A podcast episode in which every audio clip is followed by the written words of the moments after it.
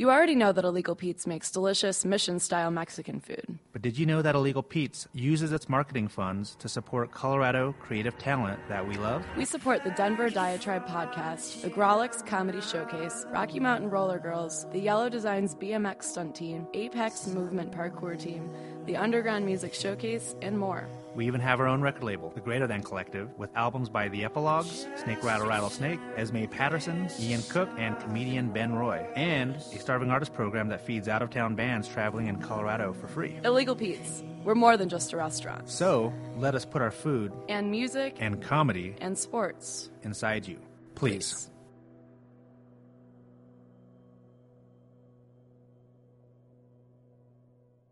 Denver, Denver, I'm from Denver, Denver, Denver, I'm from Denver, Denver, Denver, I'm from Denver, Denver, Denver, I'm from Denver, Denver, Denver, I'm from Denver, Denver, Denver, I'm from Denver, I'm from, I'm from, I'm from Denver, Denver, Denver.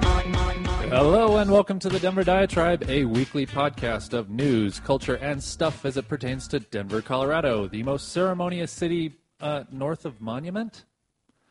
I couldn't think of another one, another city name. Lame. I know, sorry, another city name that sounds ceremonious. Doesn't Monument sound ceremonious? All right. Anyway, I'm Ron Doyle. Joining me today at Daniels and Fisher Clock Tower are co-hosts Vanessa Martinez. Good morning, Vanessa. Good morning, Ron. Uh, Josh Johnson. Good morning, Josh. I'm nodding. You can't nod on the podcast. And also joining this morning are Kevin O'Brien. We'll have him come on in a little bit. He's over there drinking his, his milky white coffee. That's right. He Uh, got the he got the light and sweet. He got the light and sweet. And uh, he he's a local comic and host of These Things Matter podcast. Uh, and uh, our very special guest, Esme Patterson. Good morning, Esme. Good morning. Uh, this week, uh, new skin for the old ceremony. We're peeling back the skin on the trend of art as activism, going solo without breaking up, symphony synergy, lady gangster rap, party music versus emotional outlets, and surviving the Denver creative scene. But first, the newsy bits. Are you going to make a joke about the new skin for the old ceremony? No? Okay, all right. I'm shaking my head. We're not going to talk about sex or Leonard Cohen in this entire podcast. What? I'm just kidding. Well, I maybe was- we will. I we'll see. I was Those Yeah. are the only things I You was were prepared to talk about. yeah. I'm not going to talk about anything else. well, uh, let's let's go through a couple newsy bits here. Uh, Denver, uh, screw you, Frommers. Uh, I, I don't know if you remember a couple weeks ago, I, uh, hated on Frommers, the tour, uh, the uh, tourism, the guidebook company, for having a list of the 20 greatest cities for beer, and did not include Denver on that list. But uh, Denver was ranked number two For crack. uh, as no for beer, uh, number two best beer city in the world by USA Today, and then it was also listed in the top five in America by GQ magazine. So hip hip hooray! Uh, that's just a little nod to the fact that Denver Beer Week is going on right now and Great American Beer Festival. There's an extra 50,000 people in town just to drink beer, which I think is pretty crazy. Um, Colorado based Dish Network uh, has new plans for its buyout brand Blockbuster. I, I, this is the first moment I've sort of fully realized Blockbuster is a Colorado brand now. As of like last year, right? As What- of what's as, blockbuster? Well, Josh, uh, in the olden days, when you wanted to watch a film, you would have to go somewhere and sit and look at a big screen, or you could go and buy these little plastic rings. Uh, They, they were sort of like coasters, and then you The would, one true ring. the one true ring to to rule them all. Uh, you would go borrow these from this store and then take it back, and it was. And what if you brought it back not when they wanted? Well, they well see in the early days they would charge you for that. They would charge you, but then later on they became very generous because their business model was failing, and they were like, "No, just keep it as long as you want. It's fine. Just bring so it they're back." really they're a Colorado brand. Have they always been a Colorado brand? no, uh, they were bought by Dish Network for three hundred twenty million dollars. Why uh, would anybody buy them? Uh, they well, here's Just the- let them die on the side of the road already. Well, here's what like they were MySpace hoping. should. Dish Network had a grand plan uh, to uh, use Blockbuster and all of their connections to begin a service where you could buy these little devices. It'd be like a pocket TV where you could stream movies to this device wirelessly, uh, and inst- and then also for wireless streaming, so they could go head to head with Netflix. Uh, they have run into lots of problems uh, getting uh, this approved, uh, being getting permission to use their satellite uh, access for this sort of service. Uh, they're very concerned that it's going to interrupt things like GPS because it's just it, it's going to overwhelm the system. Yeah. And uh, so now they're saying they're going to do something different with Blockbuster. And my question is, what? What the heck are they going to do with Blockbuster now? They don't know. They've they've ditched. There used to be oh, nine thousand stores worldwide, uh, and they're down to about nine hundred. Yeah. Uh, only in rural areas where they're still actually needed because people have dial up. And Netflix is like Google in that it's a verb now. Yeah. It's like in people's minds of like, oh, well, just Netflix that. Just Netflix it. Yep. So Yeah, exactly. It's going to be almost impossible. To, I don't. I think really what happened is that they realized they can't compete with Netflix, and so now they're like, okay, what are we going to do?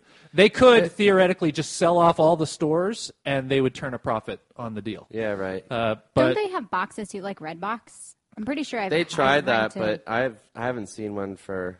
they wanted to go in cahoots with uh, Redbox and Coinstar, but they lost out on that deal because Verizon beat them to the punch. Yeah. Blockbusters just it just needs to go away. You think it just needs to go away? It's horrible. It was always horrible. But now it's our baby, Josh. Even even when it was the only way to get a movie, you still hated it. You Yeah, I still kinda had did. this. You would walk in and you'd be like, "Mm, "You're making me do this." Making me do I this. I worked at a 'cause I wa- Blockbuster in high school. You did. Yeah, for two months. It was awful. Yeah, I can't imagine. really, I love Blockbuster. I You I like loved so every I time you did. pulled up in front of a blockbuster to rent a movie, you, yeah. you would feel well, a 'cause rise. We, we never got to. We didn't even have a VCR growing up. Oh. So you used to be able to rent a VCR. at Yeah. Blockbuster. Do you Yes, guys remember that's that, right, that's that right. big yellow thing? Like, and you had to adjust the color, and it was like it was crazy. And I just have fond memories of it. I, lo- I Did you liked- t- did you return your movies on time? I mean, Probably. uh, I don't know. I have no memory. I of have that. uh, bad memories. I think as parents well as. Josh does because we didn't return our movies I I used to I used to have to tour through blockbusters. I'd be like, that one I'm 86 from. Because it you, Yeah. basically you could, it used to be you could run up like a huge tab at one, yeah. and it wasn't national. So then you can go to the That's- next that's one. right. That's true, but they That's- caught on to yeah. that. It was real yeah. By the end, I was going to Loveland from Fort Collins. That's how I am with libraries. I can't go back to the Boulder Public Library. Uh, you're not missing much. Ever. It's okay. Uh, yeah, um, experimental Starbucks in Arvada.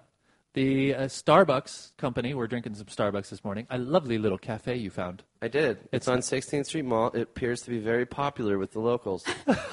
Uh, interesting. Well, they um, uh, Starbucks. You know, there was a time uh, before Starbucks uh, where you couldn't go into these frou frou coffee shops and have you know big dark uh, leather couches and sit about and mooch off free Wi-Fi and have your office there.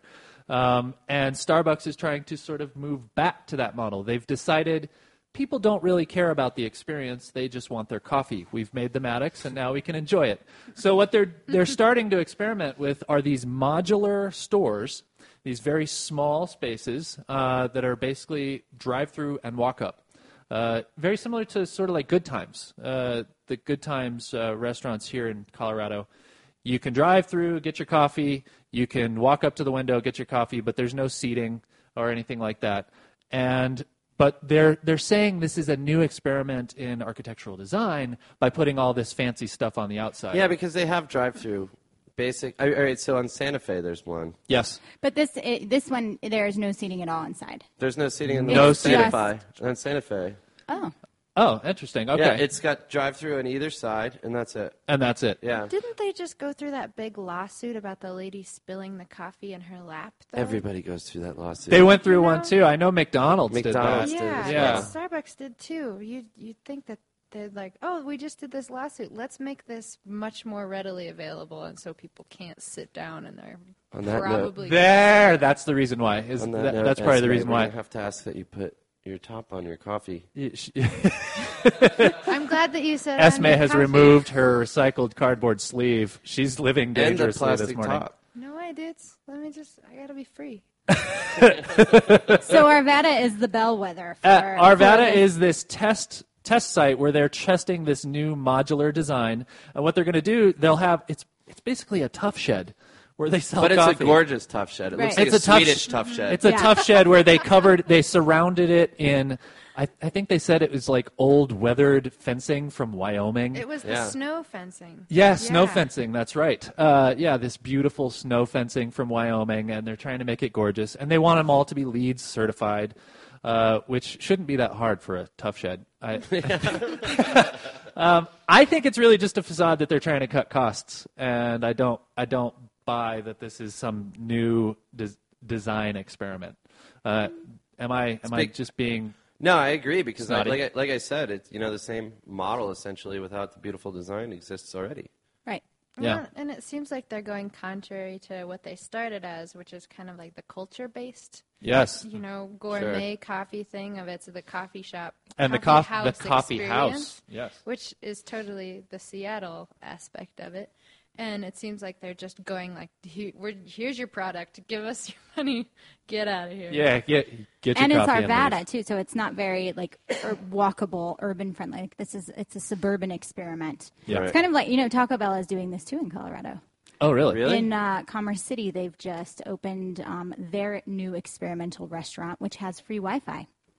Oh. So they're kind of going. Maybe they want to be the new Starbucks. That would be cool. I would go to Taco Bell for uh, Cafe con, con leche. for for my coffees. Cafe con leche. I yeah, wonder if they're going to have those. They should. They might as well. They've got a new menu, you know, because they've got the celebrity chef. Oh, and the Dorito taco. Oh, I got a hangover from that. I, think. I have horrible the next day. my my wife hates Taco Bell, so I haven't eaten there in years. I ate there for lunch yesterday. Did you really? How's it How's it doing? Is it about the same? What you would expect? Basically, you can order anything at Taco Bell, and it's only a texture change Yeah. because the flavors. It's all the same. ingredients, same Yeah. ingredients. Yes. A lot of chain restaurants are like that. It's 100 percent true. Yeah. Yeah. So, Okay. But uh, basically, my Starbucks uh, synopsis is it's a PR move. We're talking about it. Other people will talk about it, but it's basically Right. You're going to go to Starbucks. or yeah. not, Give us a reason to, to, for people to talk about Starbucks. God bless them. Well, I'm glad. I'm glad they decided to try the experiment in Colorado, so we can talk about it first. Um, speaking of things that go along nicely with Taco Bell, uh, the, we're, we got to talk like about a bathroom, Beer? like a toilet. Uh, no, dive bars. We got to talk about dive bars. yeah. uh, there's been some big news for dive bars this week. Um, first, uh, Rock Bar, uh, the the infamous Rock Bar, was denied its liquor license. They extended it for only a month until uh, the first uh, first week of November. So the employees Out can of- find other jobs. So the employees can find other jobs. Exactly. But otherwise, uh, Rock Bar is is as good as done. Um, and uh, the more popular, um, less contentious Lancer Lounge, which has been in business for 45 years, uh, has just been closed. It was initially posed that they were just going out of business because they couldn't afford to, their lease.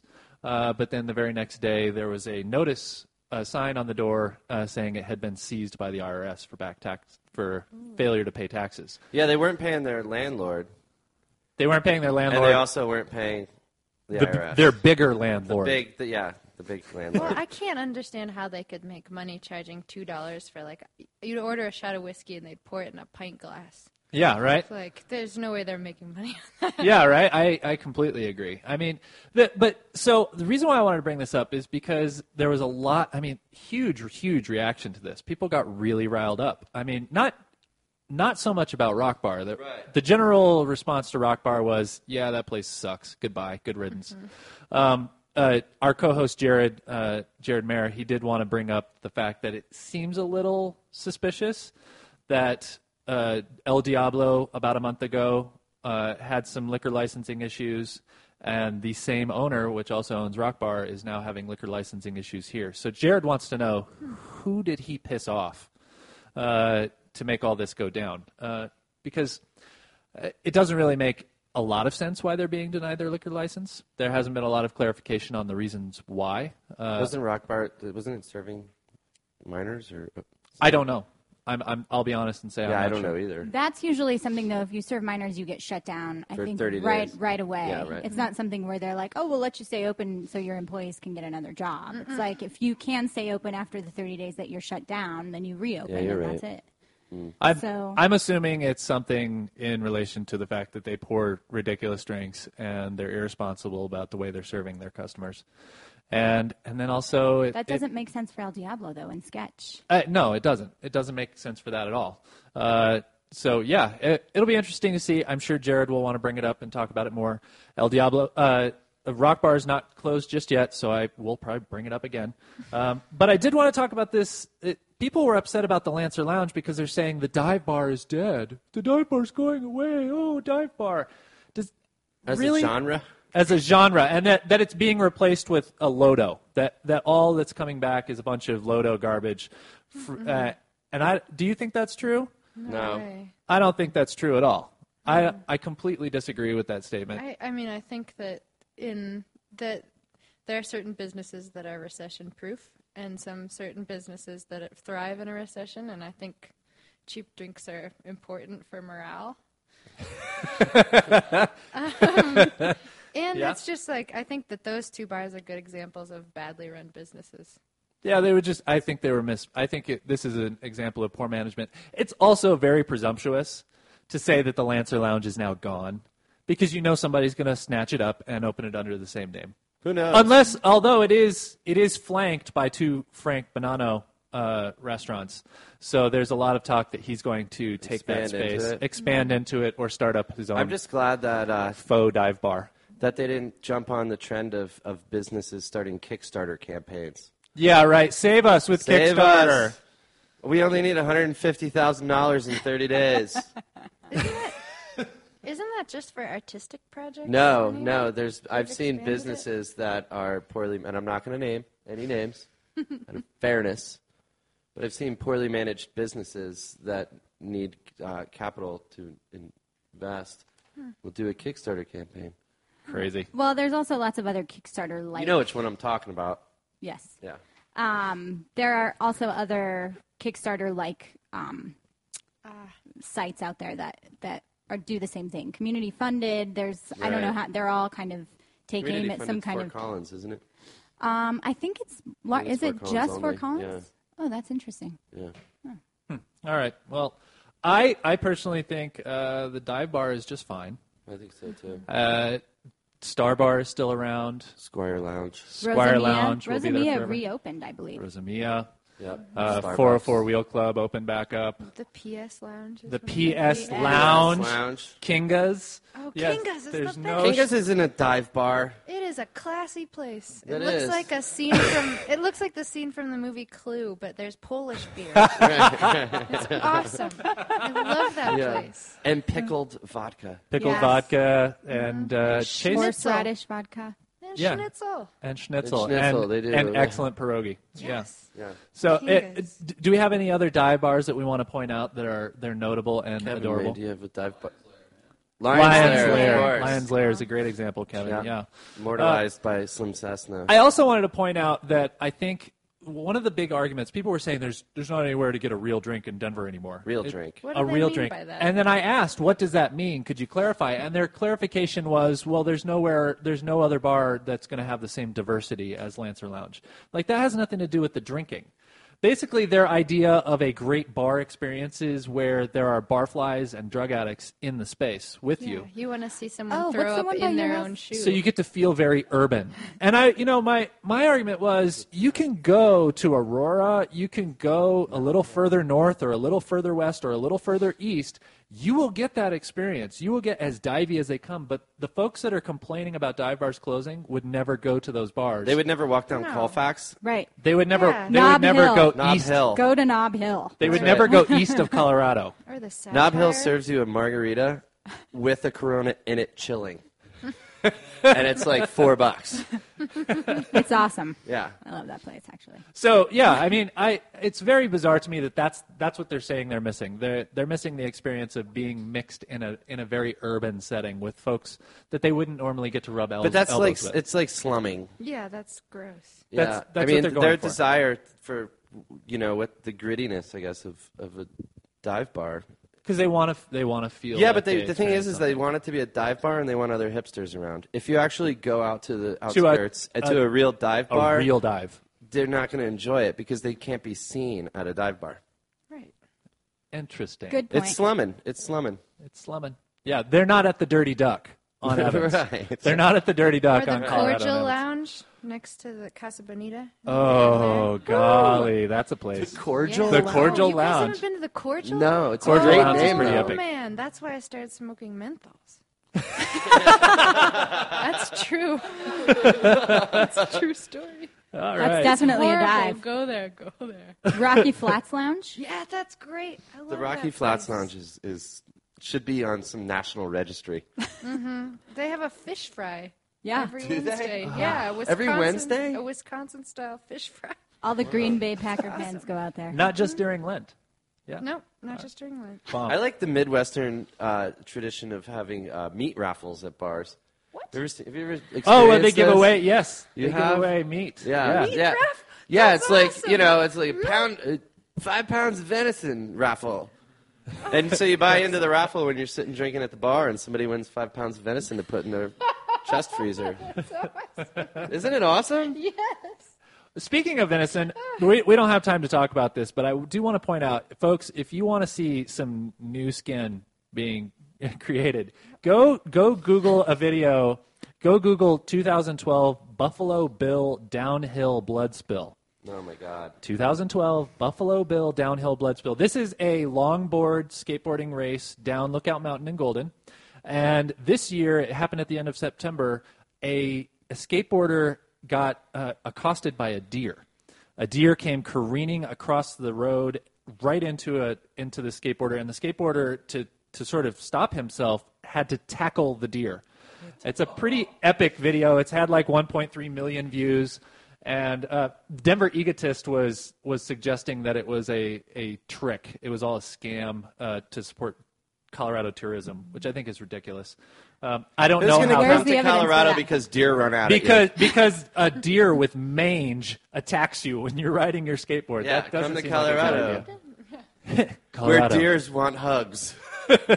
So, but but do please by all means go go check out the video. It's really fun to watch, and, and watch all the other videos of this downhill blood spill race. It's unbelievable how fast these guys are going on skateboards. Really crazy, crazy stuff. Um, all right, well that's that's about it for Newsy Bits, listeners. If you ever want to share a news story with us, rant about something we said, or shower us with gifts of craft beer growlers and Grawlix tickets, please leave a comment on denverdiatribe.com, like us on Facebook, or drop a line at 720-282-YELL. Uh, I want to give a quick shout out to Jennifer Simmons, one of our Facebook fans. Uh, she she won the drawing, so she get. We're going to send out uh, a copy of the Epilogue's new album and uh, some some illegal Pete's entree goodies to her. So congratulations, Jennifer Simmons. Um, We first- made her year. yeah. Well, she's she's set. She's happy now. Yeah. Uh, hopefully, I can actually contact her. Facebook's a little weird about Facebook pages talking to human beings. We'll see how that goes. Um, so uh, let's let's get on to our first deep topic. Kevin, Kevin, can I have you come over? Come over here, Kevin. Yeah, sorry we don't have another mic, Kevin. Yeah, I'm sure you we've had, had- lots of thoughtful things to say. During We've had Nosy Bits. Kevin lingering off to the side here. Yeah, so what was the deal? I thought I was the authority on dive bars. I'm clearly I'm a struggling stand-up comedian. I'm only hanging That's- on that is Colfax true. all the time. That is true. Well, give us what's what are some of your favorite other than Lions Lair? What are some of your favorite? They're all dive bars? closed now. That's the problem. They're all closed. They all closed down, and then they re. I don't care honestly. No. I, don't- I do. I did take issue with you guys referring to 404 still being around because that to me is dead. Like, You think it's dead and it It's dead. The, it is It the is lamest dead. fucking place now. If you go over into like what used to be like the the dining area, they just gutted it and put in Big Buck Hunter. That's not. That's, That's not right. the 404 And it's that next I. door to the sex club too. Yeah, the the uh, swingers club. Yeah. The Swingers Club moved. We covered that. Oh, that. did it? Yeah, yeah. Oh, really? okay. Oh, yeah. Oh, I got it. Yeah, But I, I'm glad that we all knew there was a swingers club right behind I'm- the dive Yeah, bar. I'm- where there all I mean, you can swing in the alley. I'm sure. I'm allowing 404 to continue because 404 continues to have the same sketchy characters drinking there. They never left. Yeah. And so by if the definition of a dive bar is the clientele, uh, the the 404 is still alive and well. Uh, but Still you- broed out a it- little bit, though. You think it's broed out? It's broed out a little bit. We'll but I get to- what you're saying. We'll have to tell. We'll have to tell uh, Brad Evans. Uh, give give him that that opinion. But they have a they have a new comedy uh, night, right? Uh, yeah, yeah. Everybody on has Friday a comedy nights. night. yeah. Do you Who have one? who doesn't? Can I I get five my- minutes? I'm In my for in my time. living room, you can. All right. Yes. Do you pay? Um, Louis C.K. is going to open up for you on Netflix. okay. Tough act to follow. Yeah, gonna be honest. Yeah, but I, I only I only start and stop in the middle of his bits, so And then you know, I it's really them? confusing. Yeah, it's a Yeah, paint and- by numbers Right, thing. yeah. Sure. Okay, well, let's. Uh, so, my question is: Is is philanthropy the new face of art? Um, is I've noticed this trend going on. I, you know, we've got we've got Kevin here because he, he has something special to plug uh, that's near and dear to all of our hearts. Um, but I also want to. Uh, let's just get that. We'll do it at the beginning Yeah. and we'll do it Yeah. in. So tell tell Double give us. Uh, I'm performing uh, this Saturday uh, right next to the Lotos Bar and Grill with the Grapes of Rad, which is Adam, Kate Holland, Andrew Orvedahl, Ben Roy, Andy Juett produces the show. TJ Miller is headlining the show. Wow. And it is a benefit uh, for my girlfriend, also a fellow stand-up comedian, sketch performer, improver, uh, Mara Wiles. Former guest of the show. Former as guest well. of the show, right. friend of the show, I'm sure you would say. Whose glasses I still have, by the way. Really? Tell her I, I w- apologize. Do you have them on you now? No. I- we would both look pretty good if I could come The back black with ones. glasses. Yeah. When she when we all rec- the black ones. Yeah. Yeah, yeah. Uh, Mara, Mara uh, was one of our guests uh, while we were homeless and we were still looking for a, spa- a recording sp- space. So we went. We were in exile. We were at the refugee camp that is Josh's apartment, uh, and uh, she recorded there with Chris Charpentier. So yeah, we're doing a benefit. You- You're doing a benefit for her. Uh, uh, to to help help her pay for the, the rising costs of having a new kidney, which is Yeah. always tricky, tricky stuff. And it it's, it sounds like it's going to be a really good show. Oh yeah. I'm a little concerned. Can you can you tell me? Do you think uh, there's going to be trouble getting space? Because there are a lot of people Yeah. on Facebook that have said yes. So right now, uh, I, I want to get in, and I want to know how. Tell from me. what I've heard so far, there's uh, 200 seats in the venue, um, and I think they've already sold over half those tickets in five days. They're fifteen dollars. There is a website which I don't know what it is right now, but probably put a link to that online somewhere. Okay. Yeah. Well, we can Um, link to it. Uh, and also, you know, we're all on Facebook and stuff like that. But Yeah. it is uh, Grapes of Rad comedy, and uh, if you search that, you can get tickets on there. But it's fifteen dollars. But it is it will probably sell out within the next day or so. Okay. I recommend getting tickets beforehand. So get tickets right away. You can also just find Andy Juett or Kevin O'Brien or Mara and and stuff uh, bills into their underwear, and they will accept that as Uh, well. That's been before and after this show. I will always accept bills stuffed in, into my underpants. So, um, it, so this is an example of a benefit. Es- Esme, I, I, you've done benefits before. You've done benefit concerts, Oh right? yeah, I mean I'm in a folk band.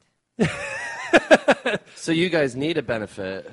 Yeah, that was our, that's our doesn't joke is that we, we we really do need a benefit, but we always play benefits for other people. You you But- do a benefit uh, for for other people, uh, and it- is is this the new bake sale, or is this something that just sort of comes out of being an artist? Do you feel you have these strong emotions, you want to take care of people, you want to take care of your community, so you do these things. I mean, T.J. Miller is also the same night he's doing a very a much more expensive benefit show uh, to raise funds uh, for the ballot measures 3A and 3B, uh, raising money for education in Colorado. So he's he's on the benefit tour right now. Well, on a on a non snarky note, um, I know I gave What? The snarky, I gave the snarky answer first, but truthfully, like especially in the music scene, and I, the comedy scene is a lot like this too. Where in Denver, it's really special that people work together instead of competing with each other. Like if Yes. you go out to LA or New York or Chicago, people are kind of at each other's throats, and art, art is kind of a competition. And it seems like in Denver, people really support each other and they work together. Like in music, everybody plays on each other's albums and like people have you know up and coming bands open their shows even if it's like they know that they're not going to draw a crowd they just believe in their music and i think that that's a huge part of the denver scene is doing benefits too like the mercury cafe does basically mostly benefit shows Yes, they do. and they do such amazing things for the community and i think it's kind of a responsibility at a certain point when you have you know you, when you have the ear of your community you should do good things You know, you, if you're gonna have a, if you're gonna be able to fill a room with people, every so often you should do it for a good cause that isn't self-serving necessarily. So, no, go on, Josh. I don't think Esme has an ounce of cynicism in her.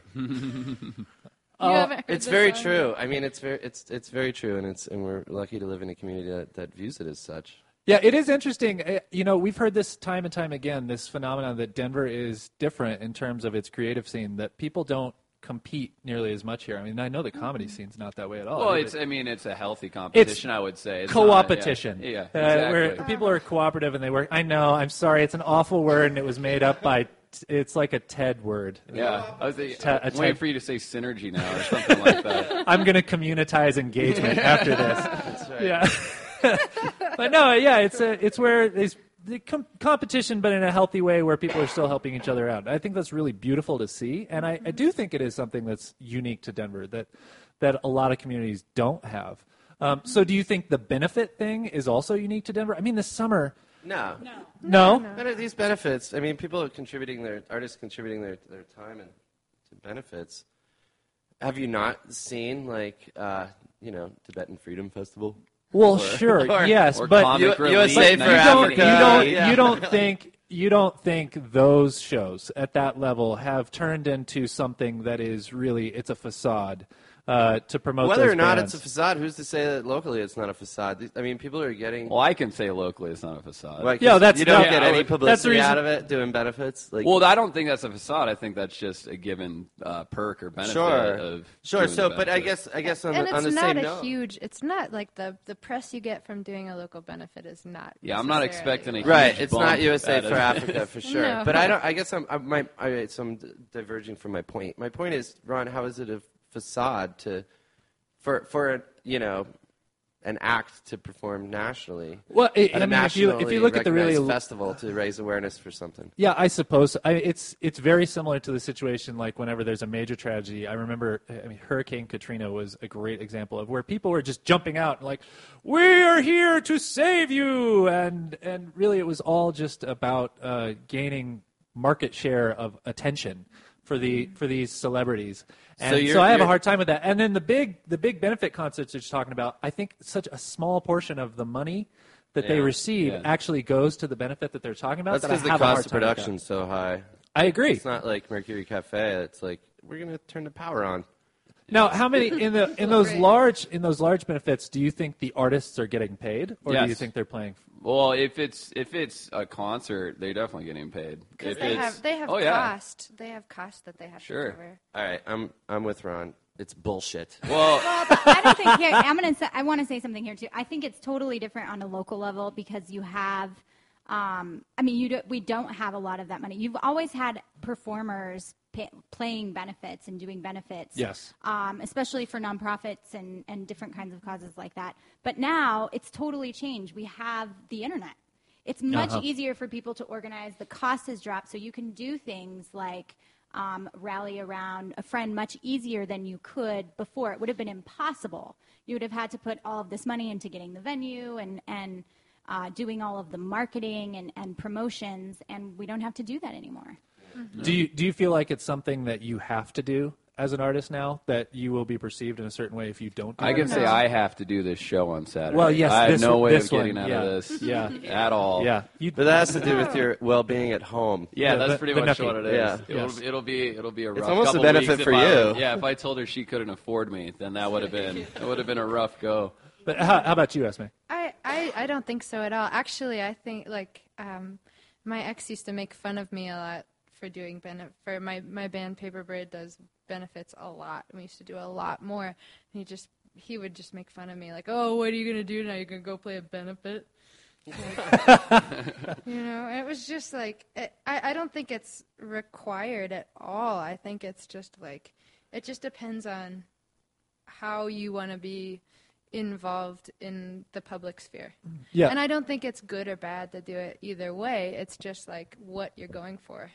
Do you think do you think a benefit is one of those ways that you can actually get people to leave their little tech bubbles and leave their homes and get out and go to a live show Um, which I mean, for for comedians and musicians, it's it's becoming really that's that's becoming the business model where you have to get people to show up. You can't charge a lot for an album. Uh, so We're actually playing a benefit. My paper bird is uh, playing a benefit on the 13th of this month, which is funny, coming up. For, plug it, plug it. For Africade.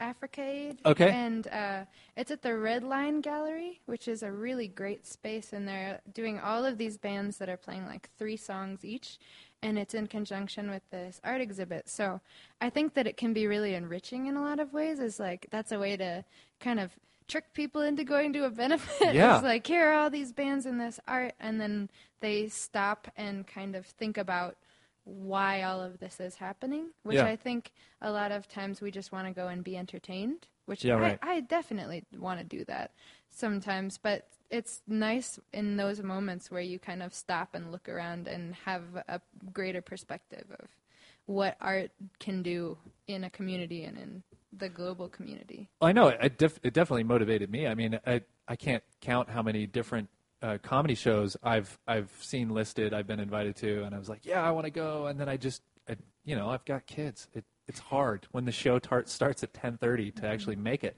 But this one, I was like, all right, I'm I'm gonna man up and I'm gonna make it happen uh, because it was for a cause.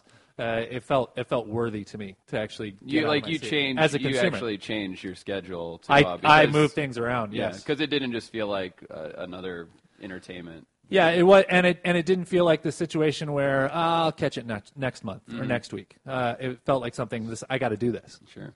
Yeah, so that that's pretty interesting. What were you going to say, Josh? You you, you got I was going to say up. my favorite benefit, and maybe Kevin, you can give the backstory f- on this, was when the comedians raised money to replace a stolen kid's bike. Oh yeah, I don't know about this. Yeah.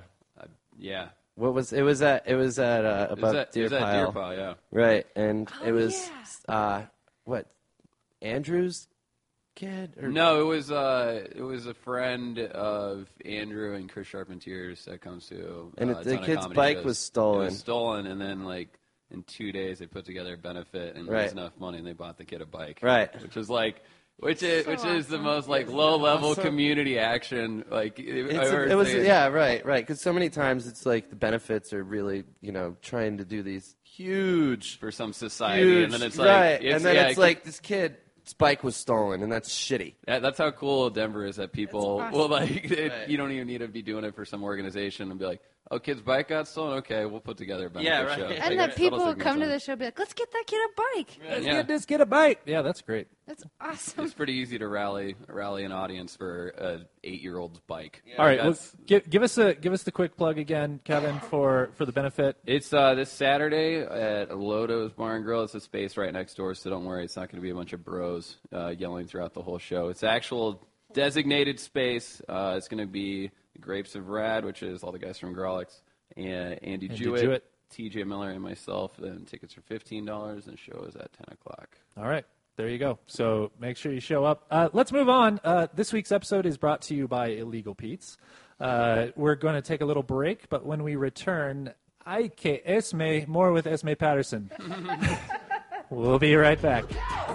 Nobody told you, told you. I'm a Punani soldier. Look out, look out. I'm a Punani soldier. Cruising hungry on the streets of Denver. I've been known to bite a member. Ready to lay you down and look you square in your brown eye. All the phonies hollering can suck my clit. Shit's so legit, you get your dick in a twist. Wow. Drink your blood like Hollywood. Ah, suck your soul like Hollywood. Wow. I'm dancing like Bollywood. I got wrath like Pele. You get waylaid in the melee. I'm the big bad bitch. Yo, you heard what I said. Your bone up to make my bread. So lay down in it, cause you made your bed. Lay down in it, cause you made your bed.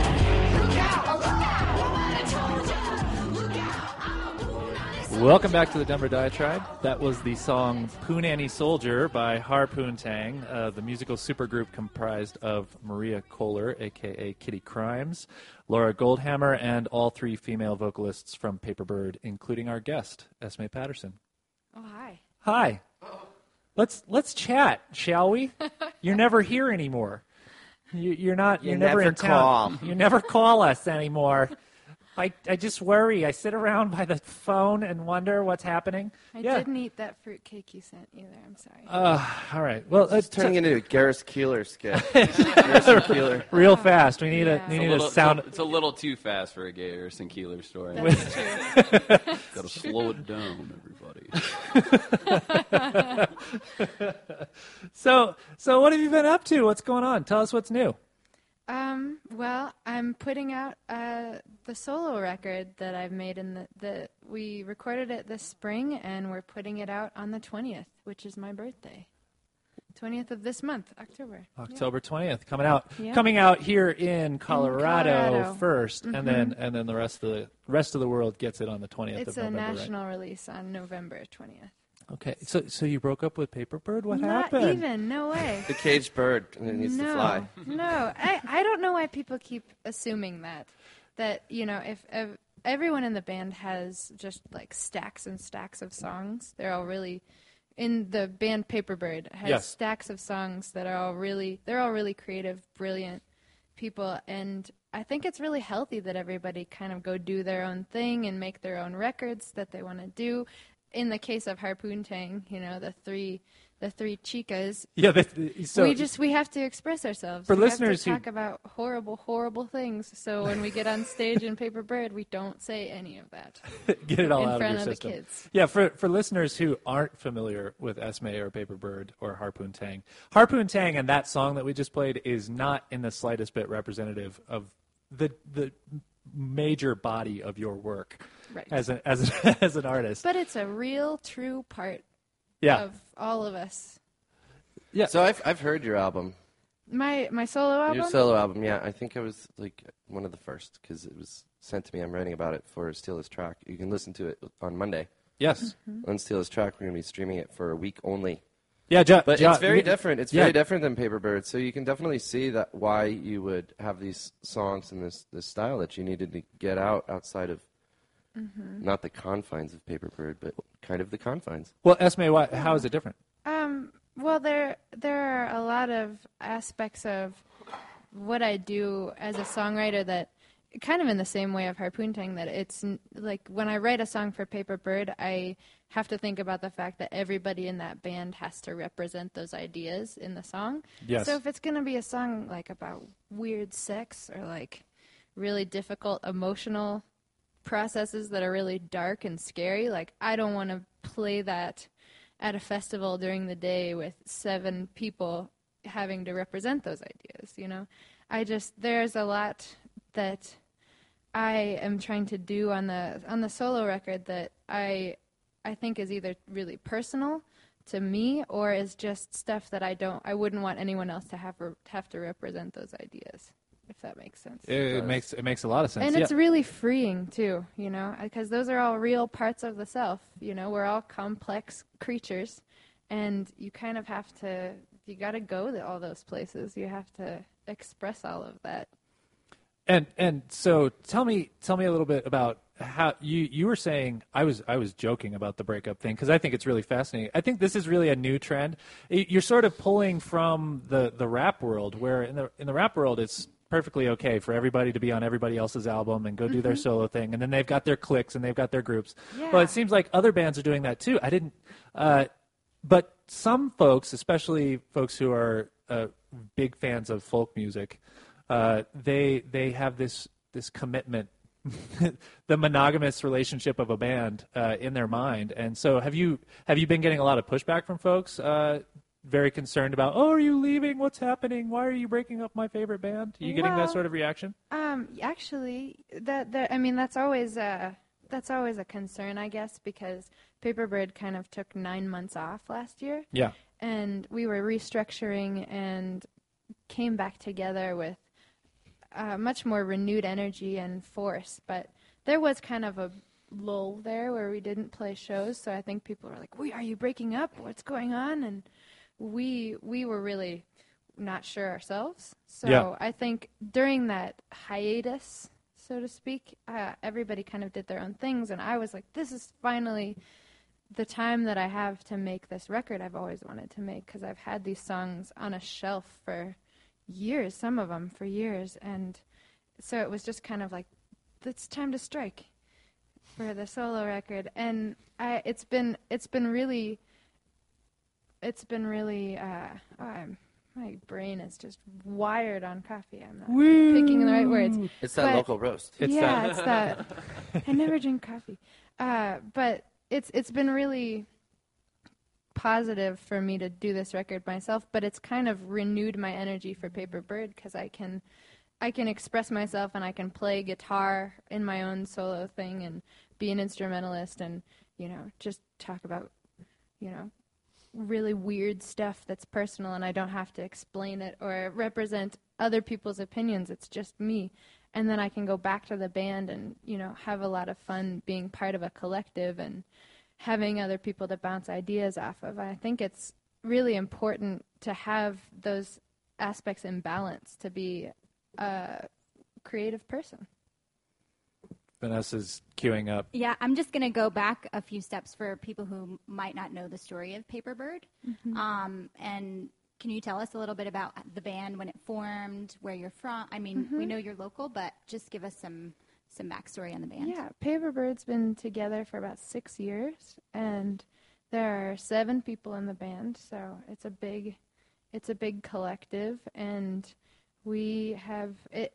the The music is mainly like I like to describe it as folk music, just because it's just like the Woody Guthrie tradition of talking about things that everyone can relate to, and it's like for and by the people, and there's a huge community aspect to it, which I think is so important and really, really beautiful. And that band kind of just gets people in the heart in a way that I don't, I haven't really seen around as much, and I. I mean, I, I mean around the country. Like it's kind of this ethos that Denver has. That there's a lot of like really heartfelt music coming out of this town, and I feel like Paper Bird really represents that community ethos. It's so much more than folk, though. Yeah, It well, really that's just is. I like mean, people focus- need a people need like reference a, a point, word right. for it. Our- Yeah. I mean, as, as a reference point, Our, that makes our hey reverb writer over here. He's gonna. He's gonna. I'm he's- not. I'm not going to start, uh, you know, hyphenating genres to try to to try to describe it. I kinda like But- it when you but, do uh, it. You know, in, in in terms of impressions, I, it is. It's it's very deeply rooted in, in folk in in in a uh, inspired way, but it's it's sound like it, the talent that exists in this band is incredible. So it makes sense that each of you would want have so much flowing out that it's got to come out in other ways as well. It's gonna spill of- over. outside of Paper Bird, and it's also got to feel really good that you're able to go do your thing and you don't feel like you're having your toes stepped on by what you're doing with them as well. Well, and it's really like there's an aspect of that that that's really comfortable because I've got all my best friends and my sister around me, like standing around me on stage, and we get just are all contributing at the same time. And when I go do my solo project, it scares the shit out of me. Yeah, plus you're playing guitar. Terrified. I'm always like my my drummer Ben DeSoto. Always, it's just like see I see him like looking at me from the drum set and my legs shaking and my like you know heels tapping on the floor and I I get terrified. He has to like give me a pep talk before the show like you're fine. It's going to be okay. But I think it's important as an artist to get the shit scared out of you. Yeah, right? Because it just keeps you honest and keeps you keeps you hungry in a way. I think that's really important, but it does scare me. hunger, really bad. hunger, and being having the shit scared out of you. That sounds a lot like being a stand-up comic. Uh, I'm incredibly hungry. Right? I was told there'd be burritos. I heard this was a sponsored show, and now I just killed my appetite with this coffee. So I guess I'll be fine for the rest of the day. Uh, tell tell us a little bit. Uh, you know, a lot of folks here in Denver, uh, their first introduction to Paper Bird was your collaboration with the symphony.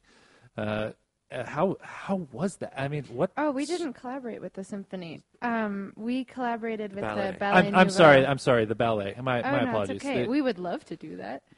Um, but we we did a collaboration with the Ballet Nouveau Colorado, which is a kind of modern ballet company, and they approached us and asked us if we would want to do if they could use some of our music from one of our old albums, and we were like, we'll just write you a new piece. we'll so just we do wrote, something new. we wrote a whole album's worth of music for them to choreograph a piece to, and it blew our minds. It completely, my mind. it completely rocked all of our world.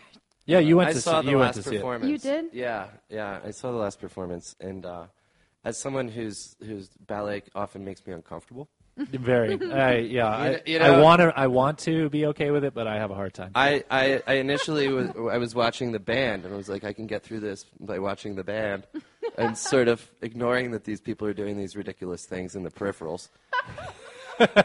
right, but by the end of it, by the end of it, it, it became such a whole thing, you know that that it, it, it really uh, it I don't know introduced me to ballet. I'm not going to go back to ballet with Oh, unless you, you were say unless bought you a guys season pass or something. You're like, I hated ballet, but then I went and I'll tell you yeah, what. but I if you guys are doing it. it or you know any other band. Well, that was really special too because Ian Cooke was playing. With He was. He was. He was Playing playing. cello. Yeah, and that was actually the first time I saw Paperbird live. Really? Mm-hmm. Wow. It is. I've heard your music before, but So you've got all these. You've got all these different uh, facets of yourself out there right Some now. irons in the fire. You got lots of irons in the fire. What about uh, whenever you're not making your own music, but you're just enjoying? What what sort of uh, musicians are you really into right now? Are you? I guess. Have you noticed there there's some people that are? I I mean that. Do, are you into at this very moment, this instant? Are you in? Are you in a party music mode? Are you more in like in the emotional uh, Um, depths music mode? I uh, this I hope this doesn't sound really stupid, but I I'm I really listen to music by season, yeah, sure. and there are okay. certain records that I'll only listen to in certain seasons. And so now I'm listening to like Pink Moon by Nick Drake and Astral Weeks by Van Morrison and like fall music, which is I mean pretty con- contemplative, sure, but Yeah, uh, yeah. I you know I also am obsessed with Frank Ocean, who is just blowing my mind. Oh my! I had a dream that one of his songs was in the dream the other night. Like it's he's amazing, and you know I I think that. Oh well, I think that you know. I don't know. I don't have a good answer for that actually. I don't know what I think. I I just I'm kind of like a, I'm a bear with music. I'll eat anything that tastes good. Mm, yes, yes, omnivore. Yeah. So, um, so where are you headed next? So you're just you're not in town for very long. You're you're No. here. You're gracing us with your presence for just a few days, and then you're off again. I'm I'm flying out on Tuesday. Well, it's Monday is the in store at Twist and Shout where Okay. the, the Esme band is doing the in store. We're gonna have the record. Monday, October fifteenth. Yes, and then the next morning I fly out to New Orleans because Paperbird's playing some shows with our dear friends the Lumineers. There you go. in the Okay, south. Yep. And uh, and which is great because our friend Stelth is in their band, and he played on our ballet. So we get to we get to steal him back for four days, and he he can play with us. And then I fly back on the twentieth for the release at For the release. L two uh, theater with Ian Cooke's opening that show, and it's going to be wonderful. And then I fly back out the next day for Paperbird tour. Back. So lots of, lots of good times on planes. Yeah. I Yep. love flying on airplanes though, so I don't mind it. All right. Well, uh, do we? You have any other plugs you want to share? Um, We're just about out of time, so we're we're in we're in uh, just the the promo promo mode. fifteenth of October, the Twist and Shout. Um, I might I might even play a cover song, and What? I know What? I never do cover songs, but I've been really excited about the idea of singing songs in the perspective of a man. That I really like gender bending a lot, Yeah. and I don't think enough women do that. I think men do it, and it's cute, but I think that there it's, it's that kind of idea of integration of aspects of self that we're all men and women inside, all mixed up together. So I might do a, a kinky cover song, and then on the twentieth is the release with Ian Cooke at the L two The the birthday party release. Yep. Sweet. Okay. Hey, Kevin, you got any other other than other than the benefit on October thirteenth? Do you have anything else you want to plug? Uh, yeah, I uh, will be on the Narrators Storytelling Show um, next Thursday, which is the 18th at Deer Pile above Studio City. Yep. That's at 8 o'clock. then after that show, I am doing a comedy variety show with my friend Jordan Dahl that same night at Deer Pile as well. Both shows are free. And then on the 21st, uh, on Sunday, Arguments and Grievances Comedy Debates at the Vine Street Pub. Also on Mile High Sci-Fi at the end of the month. We are doing Night of the Living Dead, which is at Denver Film Center. and I believe I'm guest hosting the Squire Lounge open mic later this month. as Well. well. And, and I think he just agreed to do our Love and Hate Fest, Yeah, Oh, it sounds right, like yeah. he's going to be doing doing it on that as Hate. Fest. which is October 23rd. Um, Yes. Have we announced at all? We, we we brought it up last week. Okay. Yeah, uh, we we can bring it up more. Go on, Vanessa. So, so Love and Hate Fest, October 23rd, uh, in conjunction with Illegal Pete's at Illegal Pete's downtown, Denver, uh, 6 to 9. And our Love and Hate Fest this year, we're not going to make you sit through an entire recording of a podcast. you know how you know how podcasts they do the live thing and they have like a pre-party or an after-party. We said, "Fuck it, let's just do the party." Right, right. But we are going to have entertainment. uh, we are going to be doing um, something in the vein of, if not exactly like uh, dramatic readings of Yelp. And we'll be having uh, local celebrities such as Kevin. And we, I believe we also confirmed Nathan Lund, another local comedian. You're being generous calling him a celebrity. That guy's that guy's small potatoes.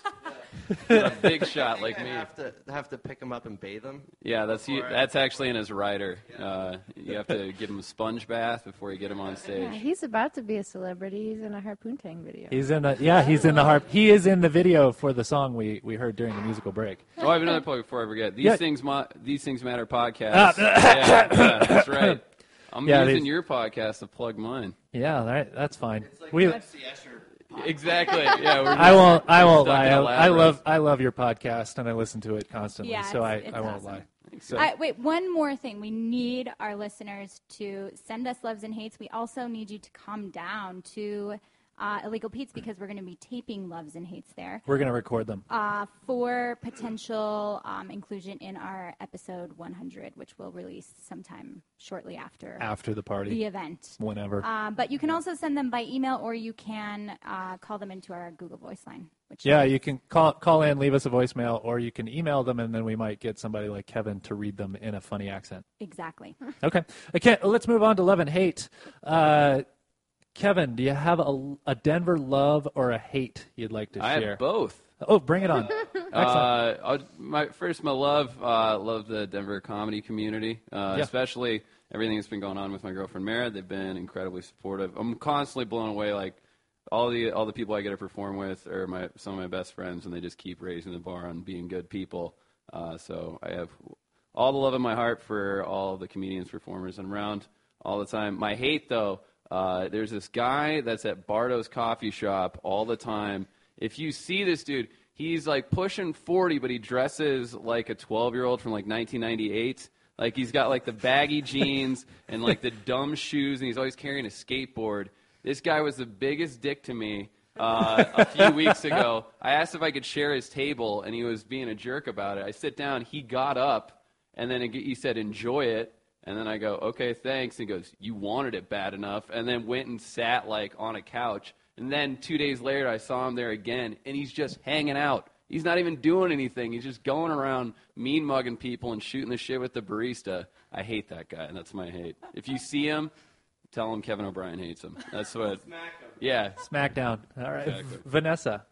Uh, I'm going to give some love to, it's not in Denver, but it's close. Well, two, two hours away. The Chico Basin Ranch. Okay. Uh, it is a uh, it's a conservation easement that's held by the state, but it's a cattle ranch. And last Saturday they did um, a concert. Corb Lund, who is and the Hurtin' Albertans, it's country music, Uh-huh. uh, kind of alt country. Um, it was a benefit for their education program. They're an aviary conservation kind of thing. I don't know exactly what it is, but it was a great time. We camped there, um, and they do two or three of these kind of camping shows every year that support their education programs. They're done for this year, but I highly recommend going next year. Okay. Great. Josh, you got a. I concur. That was that was the best uh, show experience I've had all all year, probably. Sweet. Yeah. So. so um, but my what do you- love, my love Yeah. this this week is um, on a serious note. It's it's for the the Facebook page missing uh, Jessica Ridgway from Westminster, Colorado, and I'm loving on it because uh, it's it's really the use of Facebook in this way has really been a an organizing tool for for searching and and uh, anyway. Yeah, right. We've sort we've sort of shied away from We it did. because it's not really a, it's not and it's not in our wheelhouse to talk about those things, and it's also fast moving news. So uh, we didn't want to go and put out some announcement about what's happening. Uh, things could be changing as we're doing the podcast right now, so we're sort of shying away from it. But we did want Josh wanted to give a little love to the Facebook. It's just page. great to see Facebook used in that way, and I'm not sure in the end how helpful it really might be, but but um, the people that are behind it are clearly doing a great job, and there's lots of people volunteering time and And at bare minimum, of flyers it's and- therapeutic. yeah, Yeah. it's a good thing. Esme, do you have a lover lover hate for us? Um, I have a hate. Uh, yep, I do. That I really hate the new Nuggets away uniforms. Ugh. oh my God, I hate them. We were already kicking ourselves in the nuts with the neck tattoos, and now we just look even goofier. Yeah, we look like Lakers. Yeah, We which is like- the worst thing you could look like. I'm, I have I have a retracted hate turned a hate turned love. Um, right in my I live in uh, the um, Washington Virginia Vale neighborhood. Nobody knows where I live. I know It's- where that is. You know where that is, Yeah, There you I've go. stalking outside your house. yeah, awesome. There you go. Right by George Washington High School, right by the Hobby Lobby, if you will. Uh, that section of Monaco is finally getting uh, is getting some renovation done, and uh, Denver, the city uh, folks had come out and they had done work on the the intersections, right on the corners of the sidewalks, and they you know they have like pipes and things just sticking out of the ground, and then they just poured they just it's like they shoveled a big pile of asphalt. They didn't even pack it down. They just put a big pile of asphalt on all the street corners and i have to walk by this over this every day with my daughters to get them to school. And i was like you bastards. I what is this crap? Rah, rah, rah, rah. well what it is is that they are replacing the street lights uh, and that was just phase one of the project and i didn't i thought this was their their quick fix and The final solution. it was the final that they just they're like, yeah, we fixed it. We, we're done. It's good enough. Let's go. But no, it's actually, in fact, a temporary fix because they're replacing the streetlights with these fancy, fabulous streetlights that'll be smart and uh, will change at night whenever you're the only person at the intersection. So I'm sorry I hated on you. You lost me during that whole thing. I'm just gonna say. That, that's the epitome of like a mad white guy thing. Yeah. It was Like- totally. way to way to air your the suburban. goddamn city's You're not the even city. finishing. It's like he does, doesn't even know what's really going on, but just out It like was just so- upset about nothing. was I gotta take wrong. my kids to school, and there's a pipe sticking out of the goddamn ground, and They had they had an orange cone buried in the ground upside down, and I'm like, "What is this crap? You yeah. And these then- idiots!" And then yeah, And then they're actually lighting up the street, so They're your actually kids can be really- safe in the neighborhood. they're helping things out Yeah. considerably, yeah, and making it really fabulous. Asshole, suburban jerk. Once again, You wrote the hate- letters, didn't you? And that's how you found out. You found out because you had a letter writing campaign, and you're like, like, hey asshole, why don't you take Yeah. it down a notch? yeah, they informed they informed me via my Facebook page. Yeah. Oh, yeah, well, yep. And once again, my hate is on me. Uh, so there you go. All right. Well, all right. Well, that's about all the love and hate we have for this week. If you'd like to share a little of your own love and hate, please leave us a brief message at 720-282-YELL. That's 720-282-9355. Our theme music is by TJ Miller from his extended play EP, and our web hosting is provided by bluechannel.com. For more information about Denver Diatribe or any of our guests, check out our website, denverdiatribe.com, or search for Denver Diatribe on Twitter or Facebook. I'm Ron Doyle on behalf of my co hosts and guests. Thanks for listening. Haven't you heard the birds afterwards? Denver, high average income, roll like big spenders, affordable housing, good money lenders, low obesity, no need for suspenders. Check your calendar. Denver, Denver.